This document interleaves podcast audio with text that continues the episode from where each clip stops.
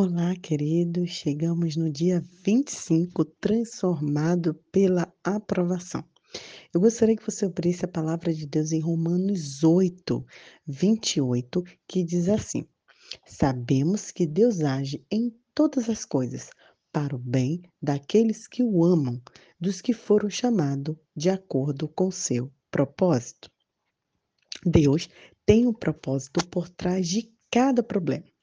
Ele usa as circunstâncias para desenvolver nosso caráter. Na verdade, ele utiliza mais das circunstâncias para nos tornar semelhantes a Jesus do que na nossa leitura bíblica. A razão é óbvia. Você se defronta com as circunstâncias da vida 24 horas por dia. Jesus nos alertou dizendo que teríamos problemas no mundo. Ninguém está imune à dor ou livre de sofrer, e ninguém tem a oportunidade de atravessar a vida sem problemas. A vida é uma série de problemas. Toda vez que você resolve um, tem outro aguardando a vez. Nem todos são grandes, mas todos são importantes para o processo de crescimento que Deus tem para você. Pedro mesmo nos assegura que os problemas são normais. O versículo diz: Queridos amigos, não se assustem nem se admirem quando vocês passarem pelas provas ardentes que estão por vir, pois isso não é uma coisa estranha, nem fora do comum que lhe vai acontecer. Deus utiliza problemas para trazer você perto de si. Johnny Tada observa: quando a vida é um mar de rosa, quando tudo vai bem, podemos passar o tempo adquirindo conhecimento sobre Jesus, imitando, citando e falando sobre ele mas é somente sofrer que conheceremos de fato Jesus.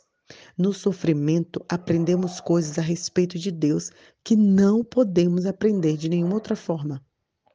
Deus podia ter mantido José fora da cadeia, Daniel fora das, da cova dos leões, evitado que Jeremias fosse lançado em um poço de lama, impedido três naufrágios de Paulo, evitado que os três jovens hebreus fossem jogados na fornalha em chamas, mas ele não o fez.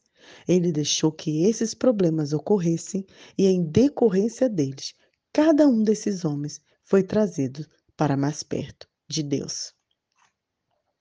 Agora eu gostaria de compartilhar com vocês como vamos compreender esse versículo que lemos. Romanos 8, 28 e o verso 29 é uma das passagens bíblicas mais incompreendidas e erroneamente citada. Ela não diz que Deus faz tudo da forma que eu quero, né? As pessoas adoram citar. Não, não fica triste não, porque todas as coisas cooperam para o bem daqueles que amam a Deus, né? Não está dizendo isso. É lógico que também não diz que Deus faz tudo que na, na terra para que o final seja feliz. Isso também não é verdade. A gente sabe que tem muitos finais infelizes sobre a terra. Nós vivemos em um mundo caído. Somente o céu é perfeito, da forma que Deus quer. E é por isso que temos que orar: seja feita a tua vontade, assim na terra como no céu. E o que está por trás desse versículo, Romanos 8, 28? Quando a Bíblia diz, sabemos, né? O versículo começa, sabemos que todas as coisas significa que nossa esperança em tempos difíceis não é fundamentada em pensamento positivo, nem anseios ou otimismo natural.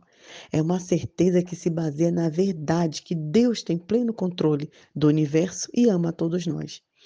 Que Deus age. Há um grande projetista por trás de tudo. Nossa vida não é o resultado de um acaso, destino ou sorte. Existe um plano. A história pertence a Deus. Em todas as coisas, o plano de Deus para a nossa vida envolve tudo o que nos acontece: erros, pecados, mágoas. Ele inclui tudo. Deus pode fazer o bem aflorar da pior perversidade. Ele fez isso no Calvário, não de forma isolada ou independente, mas os fatos de sua vida agem em conjunto conforme o plano de Deus. Para o bem. Isso não quer dizer que tudo na vida seja bom. Grande parte do que acontece no nosso mundo é mal e cruel, mas Deus é especialista em extrair o bem de tudo isso e daqueles que amam e são chamados. Essa promessa é somente para os filhos de Deus, não para todos. Todas as coisas contribuem para o bem daqueles que amam a Deus, de acordo com o seu propósito. Que propósito é esse? Que sejamos iguais a seu filho. Tudo que Deus deixa acontecer na nossa vida é permitido por causa desse propósito. E como podemos edificar um caráter semelhante ao de Jesus? Somos joias moldadas com martelo.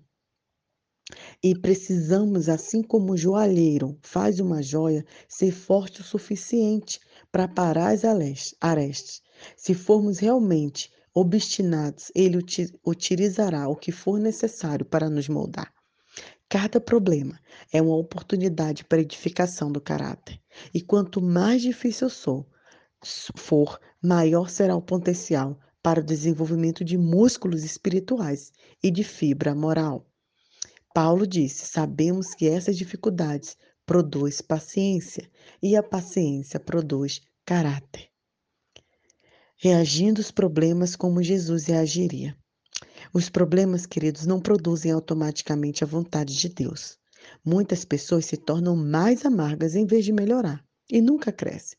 Mas eu e você precisamos reagir da forma que Jesus reagiria. Lembre-se que o plano de Deus é bom. Ele sabe o que é melhor para você e visa apenas o seu bem. Deus disse a Jeremias: Os planos que tenho para você são planos de fazê-lo prosperar e não lhes causar dano planos de dar-lhes esperança e um futuro. José compreendeu essa verdade quando, falando aos seus irmãos, disse: Vocês planejaram mal contra mim, mas Deus tornou em bem. É vital que você se mantenha concentrado no plano de Deus, não no seu problema no sofrimento. Foi assim que Jesus suportou o sofrimento na cruz.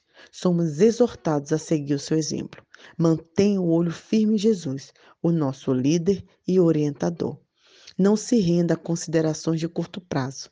Mantenha-se concentrado no resultado final, na recompensa. Exulte e agradeça. Dêem graças em todas as circunstâncias, pois essa é a vontade do Pai. Como isso é possível? Repare que Deus nos, dá, nos manda dar graças sempre, em todas as circunstâncias, e não por todas as circunstâncias. Deus não espera que você seja agradecido pelo mal, pelo pecado, pelo sofrimento. Não.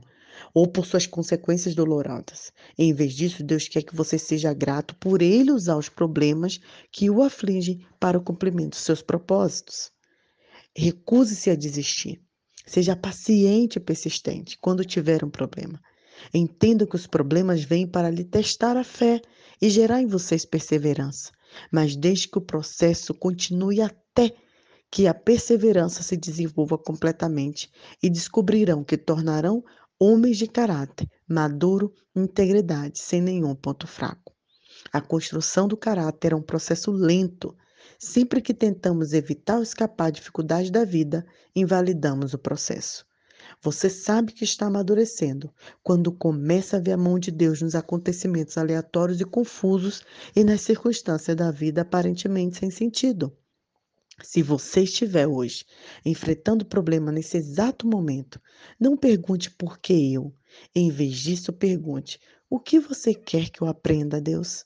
Então, confie no Senhor e siga fazendo o que é certo. Você e eu precisamos perseverar, de modo que quando tivermos feito a vontade de Deus, recebamos o que ele prometeu.